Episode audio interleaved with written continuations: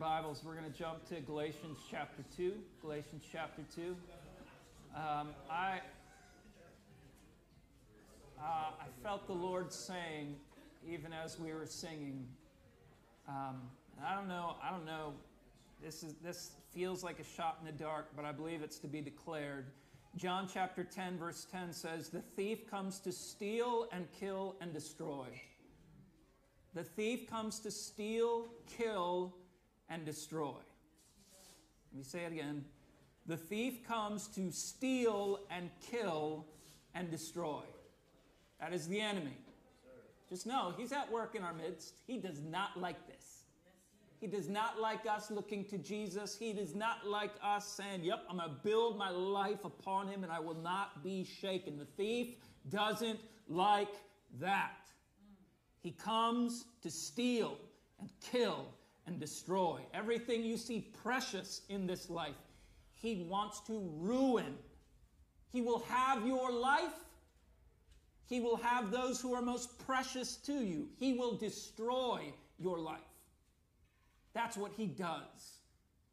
But Jesus says, I came that they might have life and have it abundantly. This is the impression that I have. I don't know where to stick it, so I'm going to say it and let the Lord deal with it where He wants to. But I, I believe there is maybe someone who's come here this morning wanting to make fun of Jesus, but you're also one who is, who is rattled with suicidal thoughts. You're rattled with suicidal thoughts. Your life has been a mess, and you're just like, man, it's not even worth living. You've had those, those difficult thoughts. You battle with them. You've considered suicide, and you've come in here almost as a joke, just kind of like, ha, those Christians, these, these churches. I just want you to know you're dancing with the devil. He, the thief, the enemy, he comes to steal and kill, and he wants your life. He wants you to think that you came in here only to just smile and uh, smirk at what the, the church is all about. But Jesus has utilized this for a redeeming moment in your life to remind you, to show you that He has come to give you life, to actually tear down those thoughts of suicide and give you life and life in abundance. And this today is salvation for you. Glory to God. Just believe that, I don't know, this, there is unction on my soul there, there is life and life abundant if you would just humble yourself before Jesus. Your life will not ultimately be shaken. It will not ultimately be torn down by the enemy, by the thief. It will be life and life in abundance with Jesus. So if that's you, I just want to lay it there and let the Holy Spirit trouble your soul. The sweet troubling of the Holy Spirit. He is so good to trouble our souls, to confront all the, the pride and all the flippancy that we carry towards Jesus and towards His church. Oh, the Holy Spirit is good to trouble those waters. He troubles those waters so that you'd finally give up the struggle and lean into Jesus. He came that you whatever your name is, that you might have life and have it abundantly. Today's your day. He will have you if you'd humble yourself and give yourself to Him.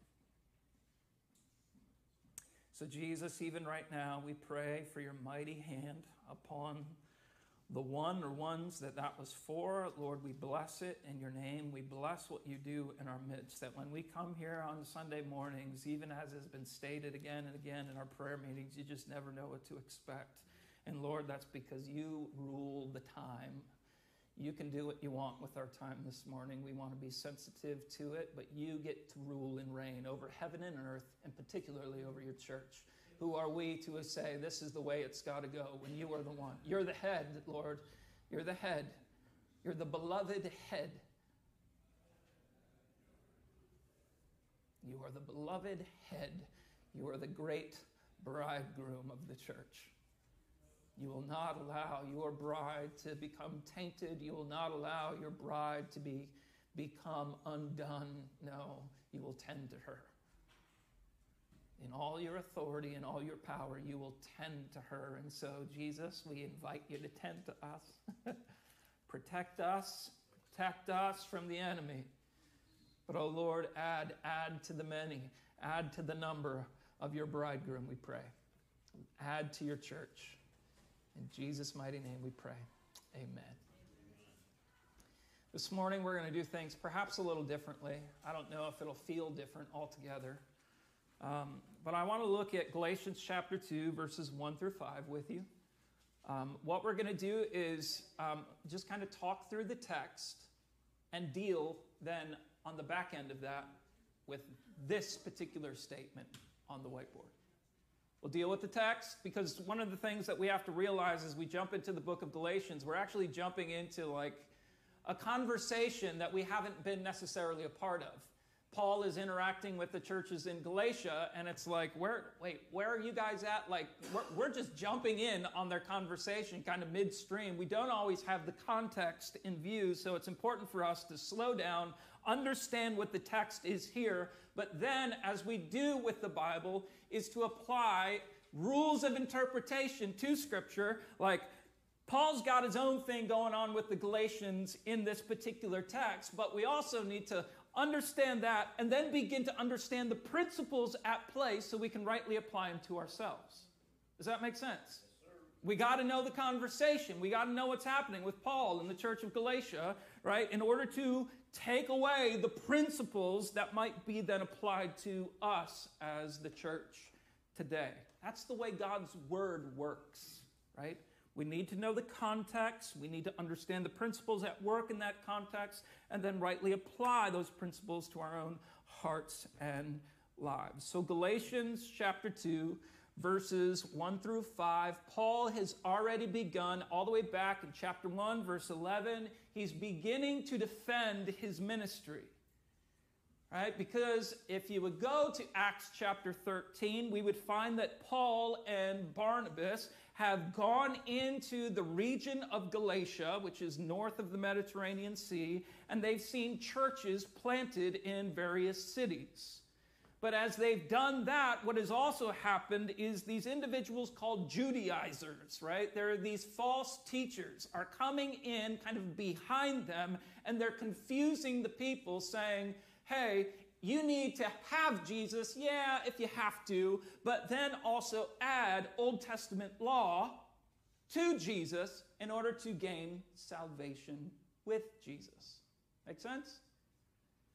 And Paul is saying that is absolutely, uh, that absolutely goes against all that Jesus has done for us. We don't add anything to Jesus. If you add anything to Jesus, you end up with a different gospel. You end up with a different hope. You end up with a different Jesus altogether.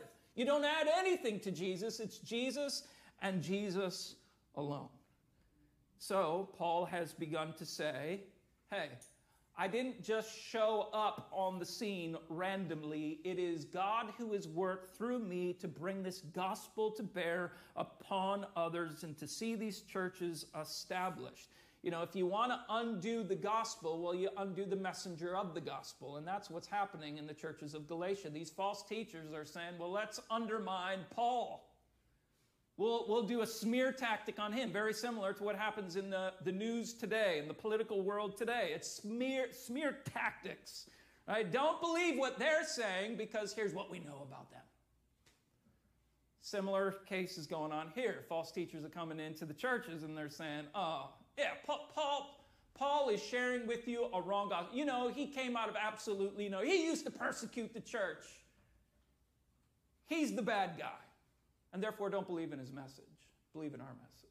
And Paul is, goes on to say, as we've seen already in chapter 1, verse 11 and following, how he begins to defend his ministry. But he continues that in chapter 2, verse 1, where he states this. He states, Then after 14 years, I went up again to Jerusalem with Barnabas.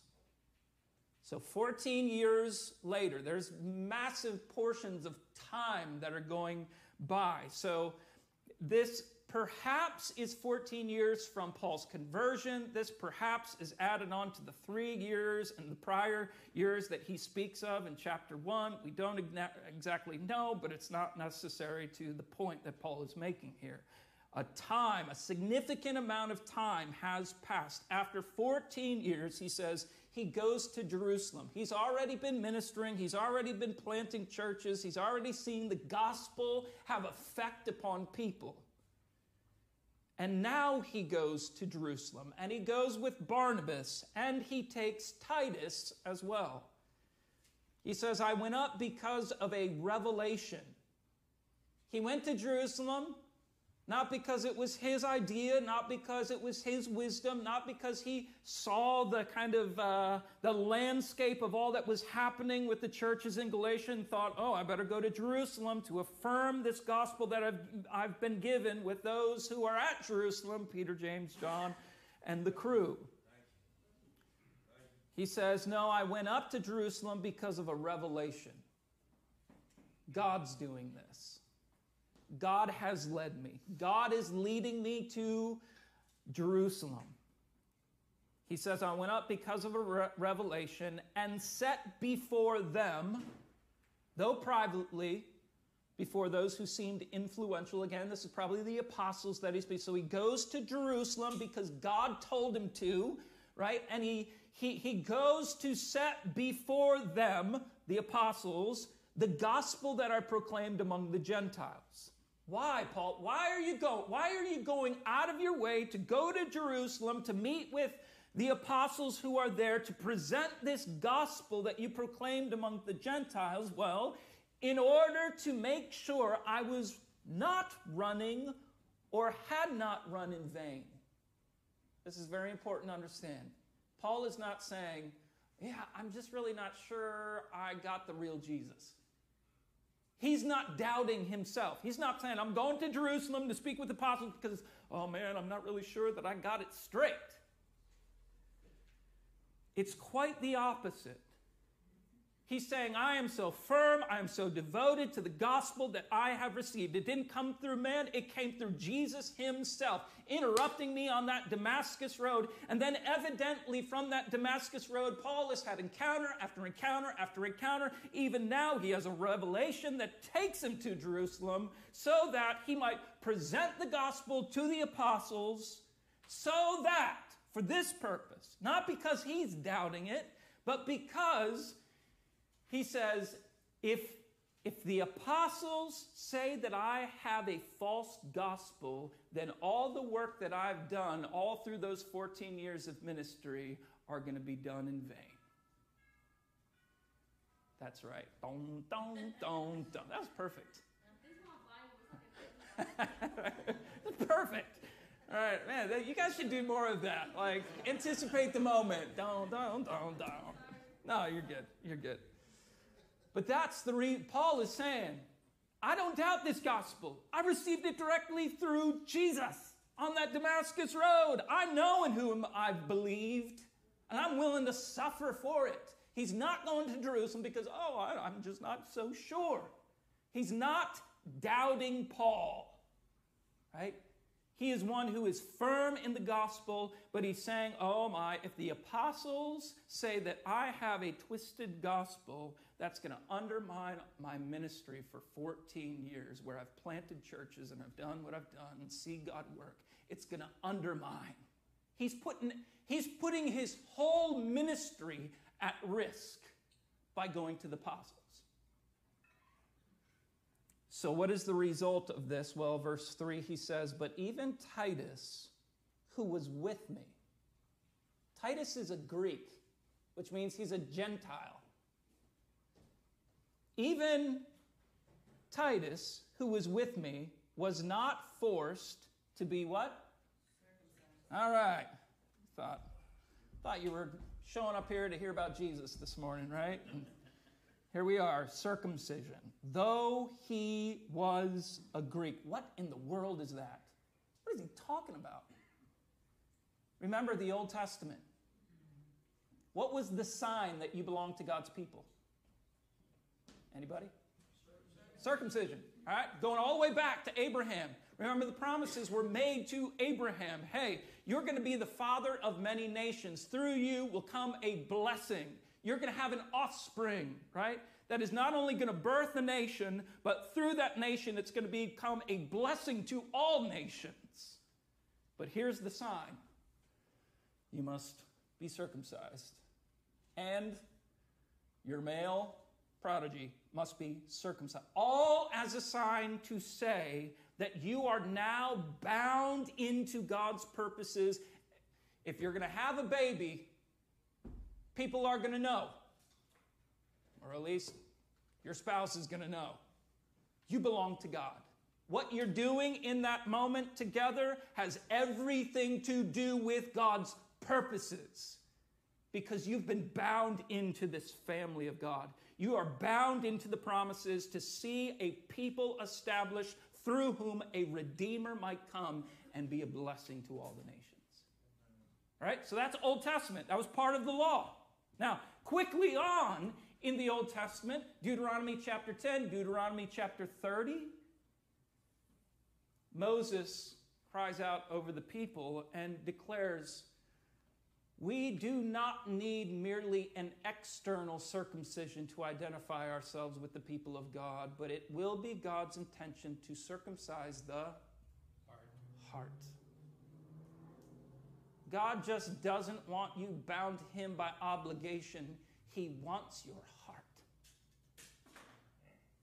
So, as the New Testament arrives and Jesus steps onto the scene, Jesus will say in Matthew chapter 5, I have come not to abolish that Old Testament ritual and all the laws contained therein, but I have come to fulfill it.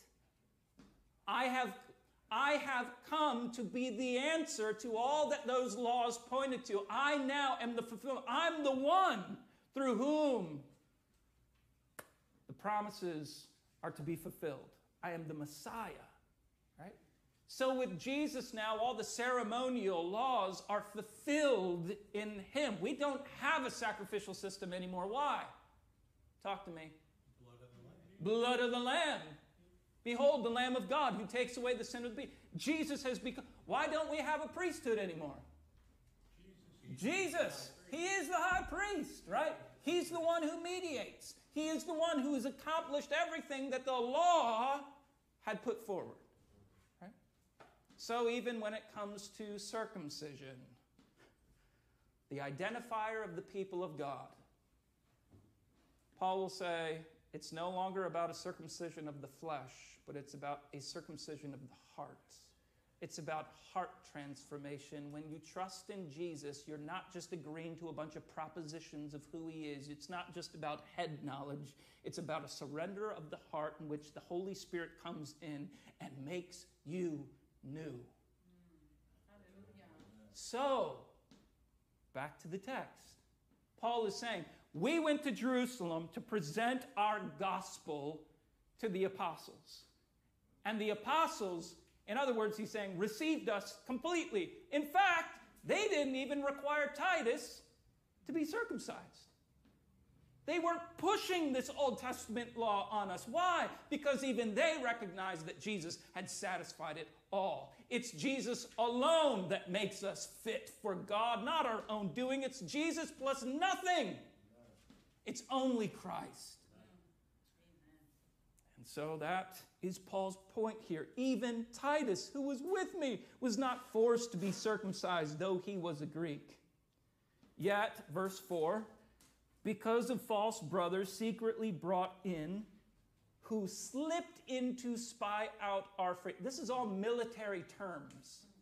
This idea of secretly being brought in, slipping in to spy out our faith, it's all military terms. It's these covert actions, right? They're, they're coming under the sea, so to speak, right? They're coming as secret agents, infiltrating the church. That's the idea. And why? They're spying out our freedom that we have in Christ so that they might bring us into what? Slavery. Slavery. False teachers aren't coming in declaring themselves as false teachers. That doesn't happen. they're coming in covert, right?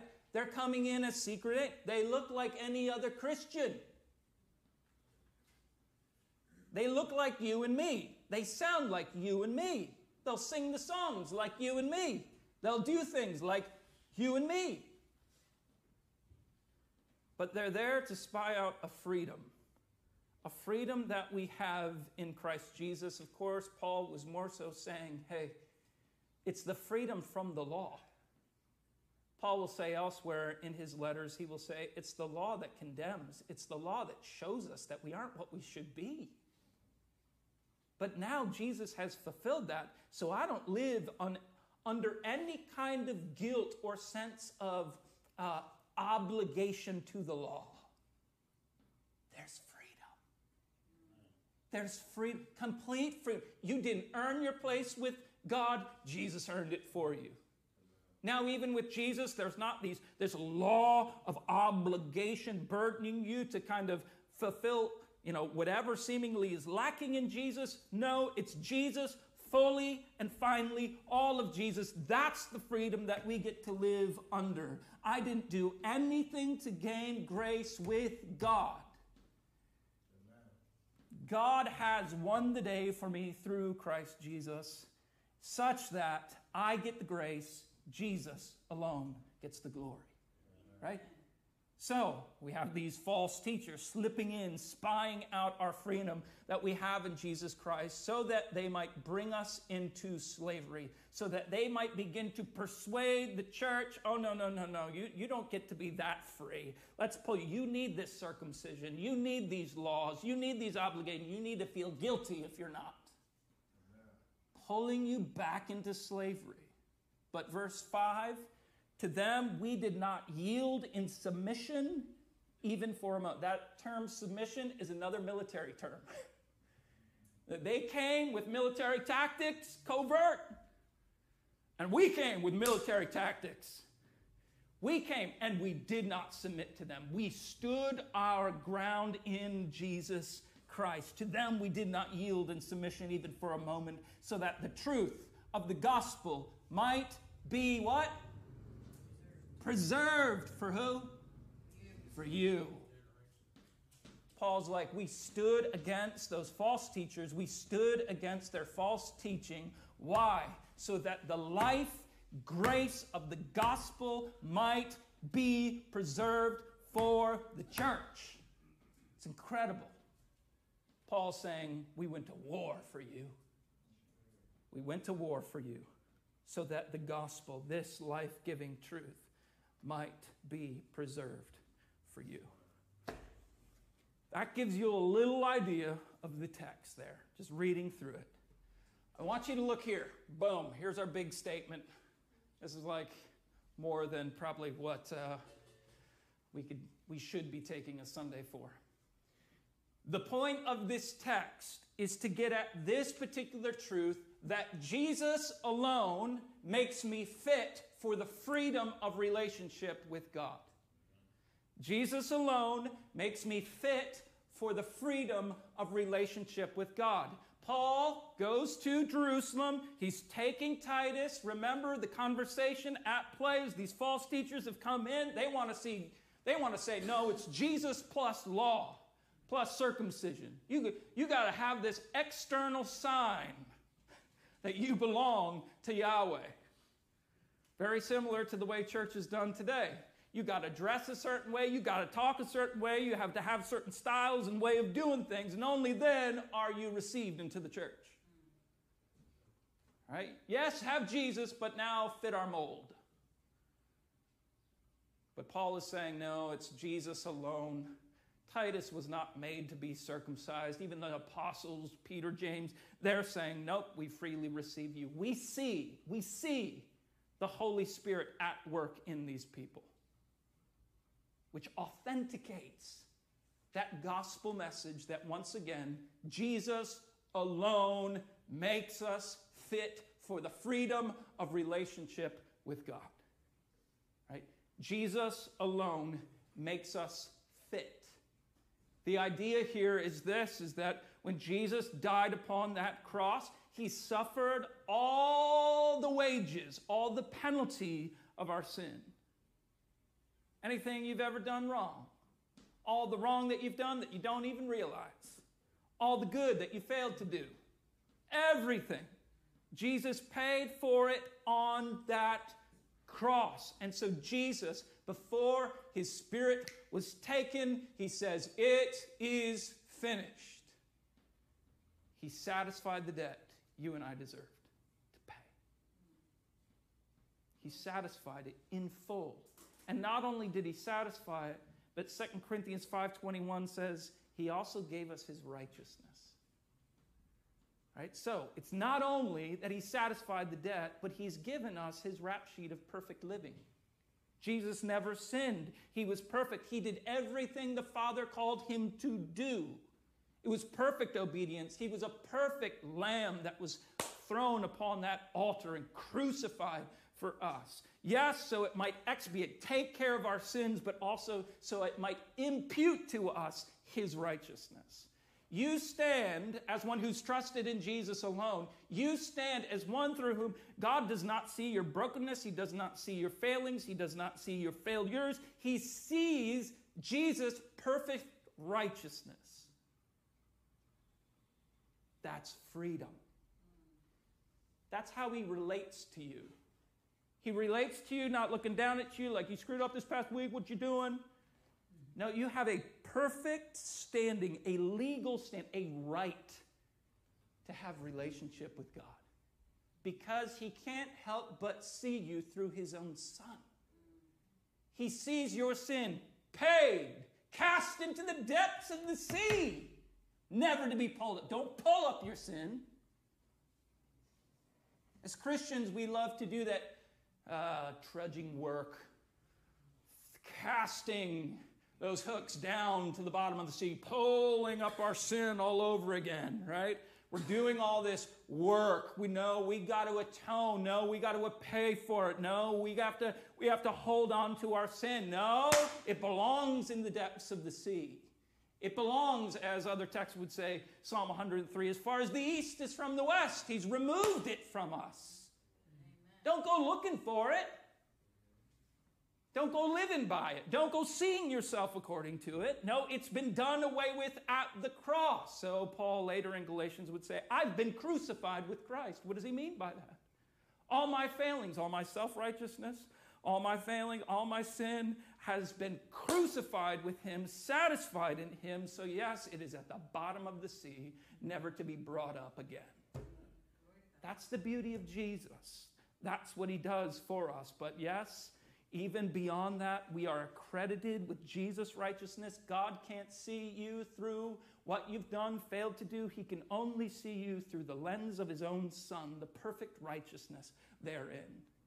That, folks, is freedom. It's freedom. It's freedom to live there. You're not now motivated by guilt. Well, I don't add up. I haven't done enough. You're moved by grace. Am guilt free. I am perfectly accepted. I didn't have to do anything. And nothing can get me out of this. No one can separate me from the love of Christ. I am more than a conqueror. It's Romans chapter 8, end of the chapter. I am more than a conqueror. Why? Because I have this freedom that cannot be undone because it has been sealed in the blood of Jesus Christ.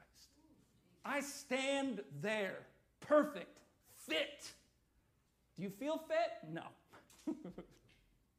I don't feel fit from this past week. But I don't look at myself, I look to Jesus. I am fit because of Him, right? That is the gospel. That is the freedom that we have in the gospel. But those Judaizers, what are they saying? No, no, no, no, no, no, no, no, no. Don't stand on Jesus. No, stand on your own performance. Are you circumcised or are you not? Well, you better be circumcised. No, no, no. We're not standing in our performance. We're standing in the performance of Jesus. He alone makes us fit for freedom in relationship to God. And let me then just get to this. It's, it's seen in the text specifically as Paul says, I received a revelation from the Lord. Don't you think, don't you think, whether it's Old Testament heroes of the faith or whether it's Paul himself who said, I have a revelation from the Lord, don't think that once you are saved and you have this perfect position in Jesus, that now that's the end of it. You have that perfect position in Christ. God can only see you through His Son so that you might have a relationship with Him. The Father wants to reveal His very presence to you. That's why Paul, it's not strange. I had a revelation. the Lord told me to go to Jerusalem. Oh, that's Paul. He was an apostle, you know. Those are those early church guys, and man, God did weird things. Stop it. Stop. There is more of God for you to know and enjoy than you could ever imagine. Now, now, now, not then. Now. The problem is, is we're just, well, we're good with our theology that I've been justified by faith alone in Christ alone. And I just stand there on that theology. Just stare at it. And once in a while, I'll put my hands up when we sing about it. Isn't that cool? That justification has bought you relationship. It's the relationship. Paul's ministry to the Gentiles would be authenticated not based upon, well, did he teach a perfect gospel of justification, but whether or not the Holy Spirit actually showed up in signs and wonders, in clear manifestations of his presence to prove that gospel. You get what I'm saying? The gospel in the early church was authenticated by the move of the Spirit. A move of the Spirit that you could see and you could know and you could hear and you could feel and you could experience. But in the West, we relegate all that down to just know I made a confession of faith at one point in time. And once in a while, I read my Bible and I kind of like, oh, that's nice. That was encouraging, met me at a good point. But we have absolutely no spiritual hunger. And I'm just going to say it this way, and you can like let it stir you. I, and sometimes, look, I need to offend you. I'm not a good pastor if I don't offend you. I think for most of us, we don't have a clue. We don't have a clue as to what it really means to know the personal presence of a holy God.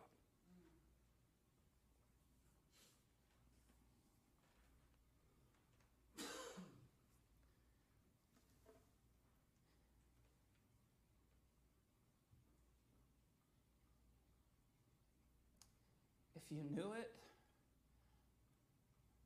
you would be addicted to it.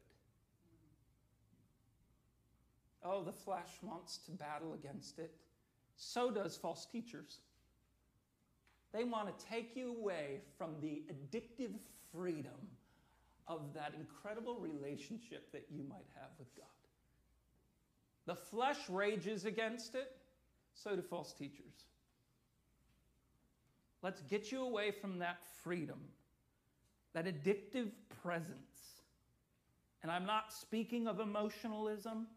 I think in the West, we've fabricated all of that with grand music, loud music, lights going this way and that way, doing all kinds of crazy things in order to feel like we're having an experience. It's a facade.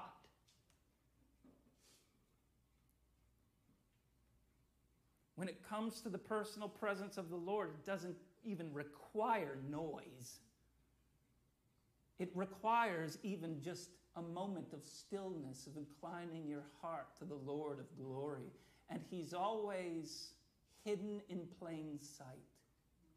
He comes to you, making Himself known to you, embracing you as the child that you are. It's as simple as that. You say, well, why do we need all of this then? If it's just that personal, if it's really that true that you can have that personal relationship, Theology leads to doxology. Do we know that? Maybe, okay. Theology, truth, is intended to lead us to worship. Truth is intended to fuel our hearts toward the place of encounter with the Lord. It's to be hung. Oh, this is who he is? Oh, that's what he provides. Oh, man, I'm going after him. Jesus will warn the, the religious of the day in John 5. He'll say, Oh, yeah, you, you know this thing inside and out, man. You know it inside and out. And in it, you try to find life, but you're missing the whole point. It's this that points to me. I am life. Theology is not meant to be an end in itself, it is to get us to the personal presence of Christ. How, how is holiness produced in us? How do I become what I know I'm not? What do I become what I know my flesh rages against? Well, if I just know these verses and say them enough and figure it out enough, this is not a cerebral activity. This is not just like this mystical idea that I can pull out verses and it magically makes my flesh mortified. It's that this truth points to a real Jesus who transforms my heart. It's not about the externals anymore, it's about the internal encounter with the Almighty God. He changes it so that even second Corinthians chapter 3. Oh, Paul will remind us. He'll remind us. Do you know the stories of Moses in the Old Testament? God spoke to him as like one speaks to a friend. How Moses apprehended, saw the backside of God's glory, had these incredible encounters with the Lord of glory. and Paul states, by the way, what you have in Christ today far surpasses that. You catch? Are you guys with me? Yes? Yeah. Okay. He walked with God as a man walks with his friend. He had these incredible encounters with the glory of God. Paul says, You in Christ have far more. He says the ministry of Moses by way of the law was a ministry of death. the ministry now that you have in Christ is one of life. What he encountered of God in the Old Testament, that's small things to what you have in Christ, here and now. God avails himself, as maybe we could say, as John Piper states, he's one to run to God is the gospel. Why does God give you forgiveness of sins through Jesus? Just so you can feel better about your guilt? Well, why, why does God say, No, I'm saving you from an eternal damnation? Why, why does He give that to us in Jesus just so we can escape hell? He does it. He does all of that. He forgives our sins so that we might know relationship encounter, real experience, not flighty emotionalism. And should we then choose to stand on anything but Jesus, depend upon anything but Jesus, it's going to get in the way of freedom. And folks, I just want to say this that this freedom of relationship that we have with God, the picture that I got as I was studying through this, uh, I think Tozer mentions it at some point in his book on worship. He says what many Christians are doing today is trying to sew up the veil that Jesus in his cross rent.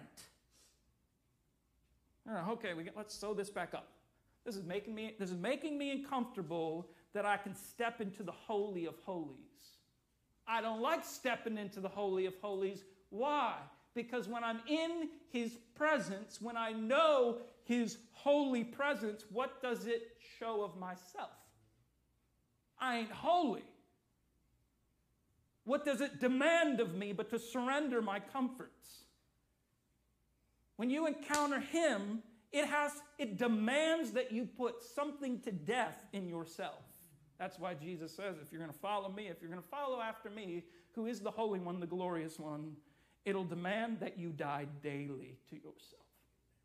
I don't want to die daily. I better get my, my needle and thread out here and start putting this veil back together. I will lean towards slavery rather than freedom.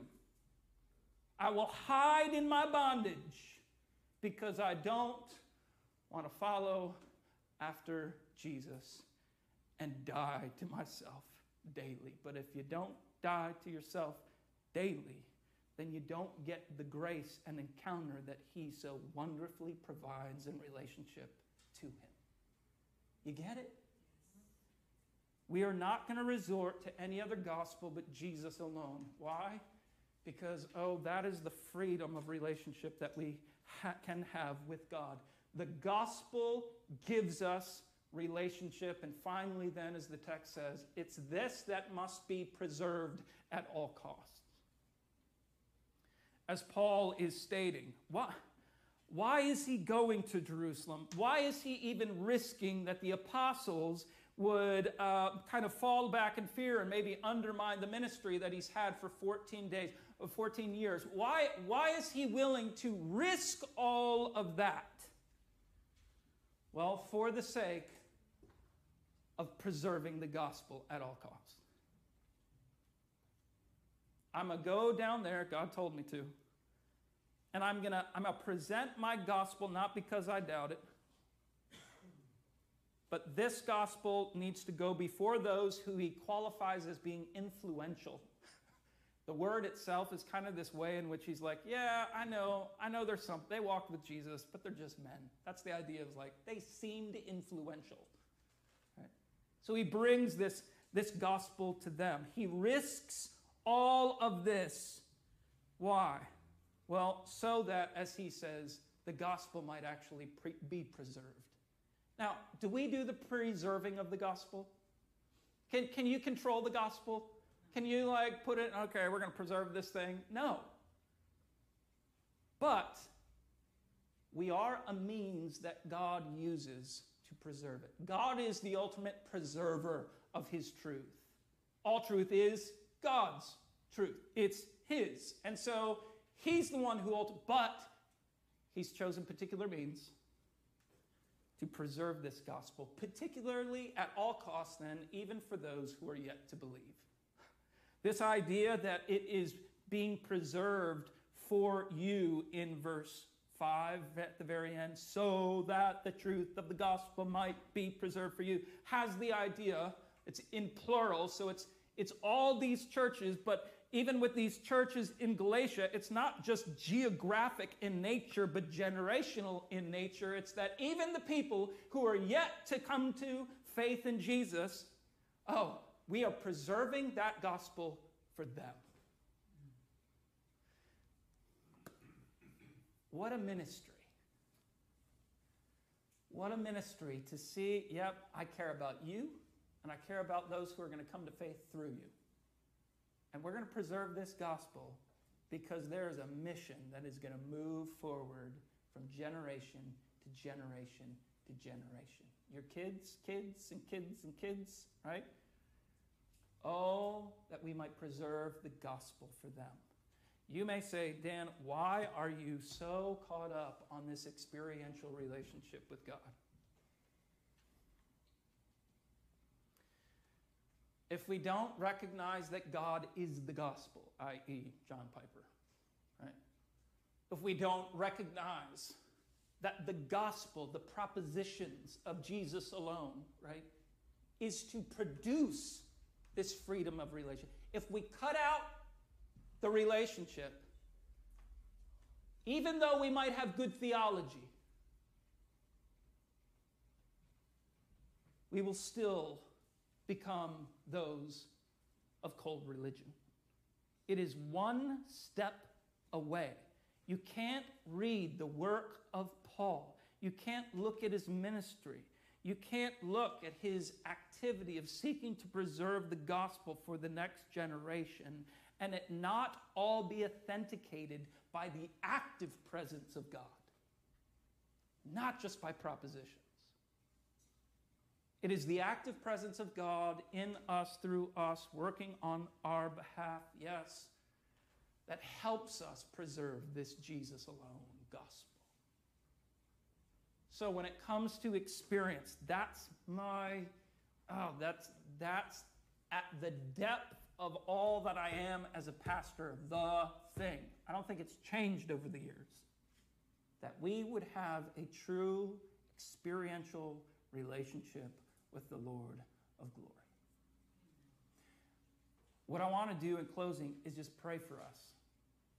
I find, I find in some ways that I'm like saying the same thing over and over again, praying the same thing over and over and over for us. And it may seem as though, like, dude, you're saying the same same thing over and over again. I'll, I'll let God determine when He satisfies that burden for my heart and it's time to move on to something else.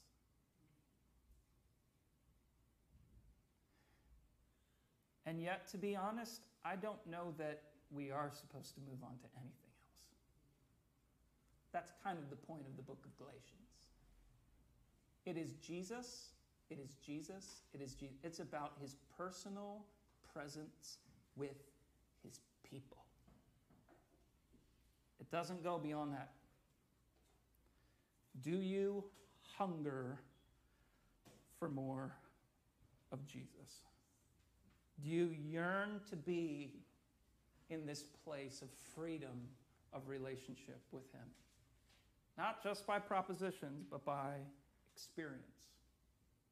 For it's only then that you can truly become one who rightly can join the Lord in seeing that gospel preserved for the next generation. Oh, to have more of Jesus. Let's pray.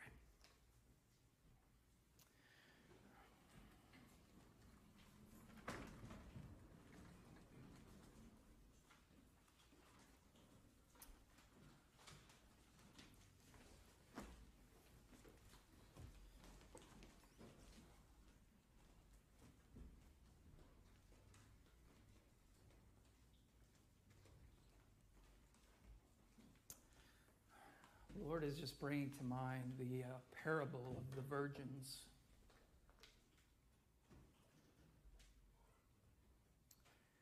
Parable of the virgins is that Jesus, as the bridegroom, is coming back one day. But he references these virgins who, who are anticipating this wedding day, and they have these lamps because it's evidently late at night and they fill these lamps with oil, and some, some work harder to fill their lamps with the oil, while others don't. And for the others, the lamps burn out. They're still there anticipating the coming of the bridegroom, but they have no oil left. They're unprepared. They're standing, if you will, in the dark. And they're standing there without the substance, the oil. And as the bridegroom comes back, it's Jesus then who, who commends those who've ensured that there was enough oil. They've done the work to make sure they had oil in their lamps. And so, for us as individuals, that is a call that we need to take seriously upon our own hearts. Are we stirring, storing up oil? Are we anticipating the bridegroom? If you remember, oil is the symbol of the presence of the Lord, it's the symbol of the Holy Spirit. It's Many in our day have all kinds of containers, but they lack the substance. They have a form of Christianity, but the substance is gone.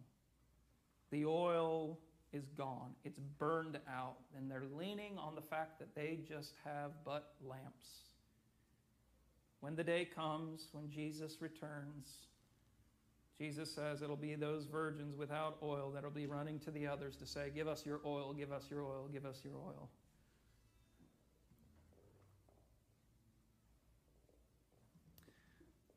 But that intimacy with the Lord, having been filled with the oil of His presence, cannot be just automatically transferred to another. It has to go through the, the process of knowing the presence of the Lord, encountering the presence of the Lord, being filled with His Spirit.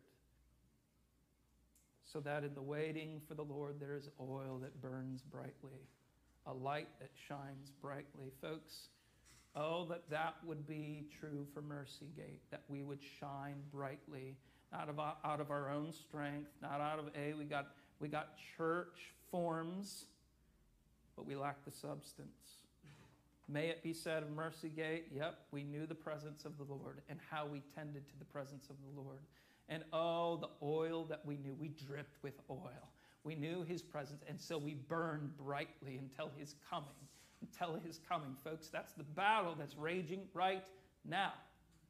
The world wants to supply everything else. It's the thief who wants to come, kill, steal, and destroy, get in the way of our personal relationship with the Lord. To say, oh, no, no, no, no, there's not that much to experience of God. Oh, that there's not, that don't give time to, don't fast, don't give, don't pursue.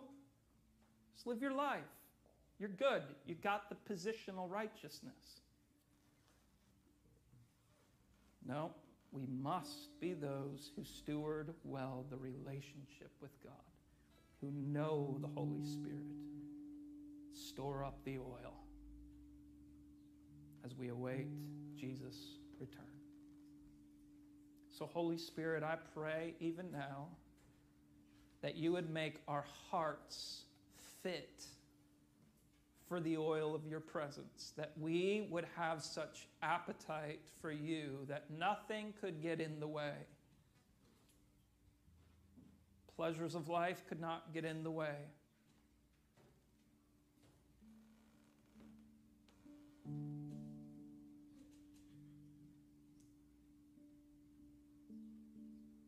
Lord, we don't want our, our own even entertainments to get in the way.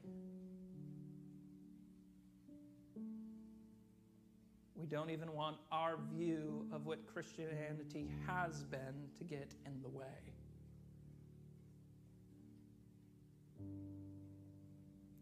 Lord, we need you.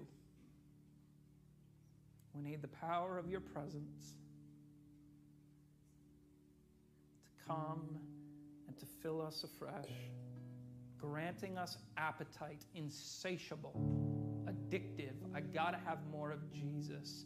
I got to learn what it is to walk this relationship out with consistency, praying without ceasing, becoming an actual reality in our lives, giving thanks in all circumstances, becoming a reality in our lives. Why? Well, we know the presence of the Lord, and I know as I walk through my day, He is with me through good times, through bad times. Actually, circumstances have real no effect upon me because the Holy One is with me. He is in me, speaking to me, revealing things to me, showing me truth, how it applies in the moment. Oh, for such an intimacy with you, Lord. Oh, for such an intimacy. We have eaten from the dust enough. For Jesus, you are the fountainhead. You are the fountainhead. You are the fountainhead. You are the great bridegroom. You are the sum and the substance. So, Lord, you hear this often from me. Create in ah, us such a hunger for this freedom of relationship with you, dying to ourselves that we might live in the freedom of relationship with you. Lord, don't let us pick up the, the sewing needle and the thread anymore. We don't want to undo the work that you've done. even with our good theology. Lord, we need to know the burning center of your presence. We need to know the holy place. We need to know it. We need to know that that cloud by day and that pillar of fire by night. We need to know your, your, your abiding presence over the ark of the covenant. We need to know it, Lord. We need to know your presence. Stir in us a hunger cannot be satisfied, we pray. In Jesus' mighty name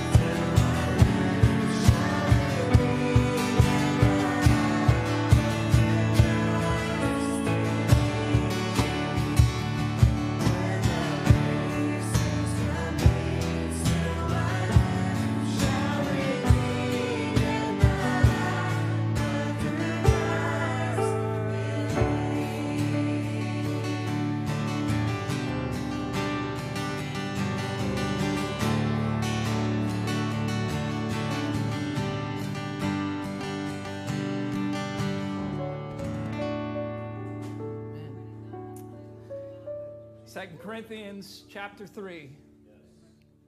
When one turns to the Lord, the veil is removed.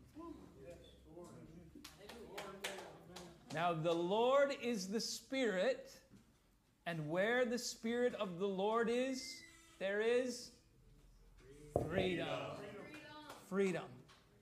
And we all, with unveiled faces, may this be the case for us, beholding the glory of the Lord, are being transformed into the same image from one degree of glory to another. For this comes from the Lord, who is the Spirit. Grace and peace to you guys. May you live this week in the freedom of the Spirit. Amen.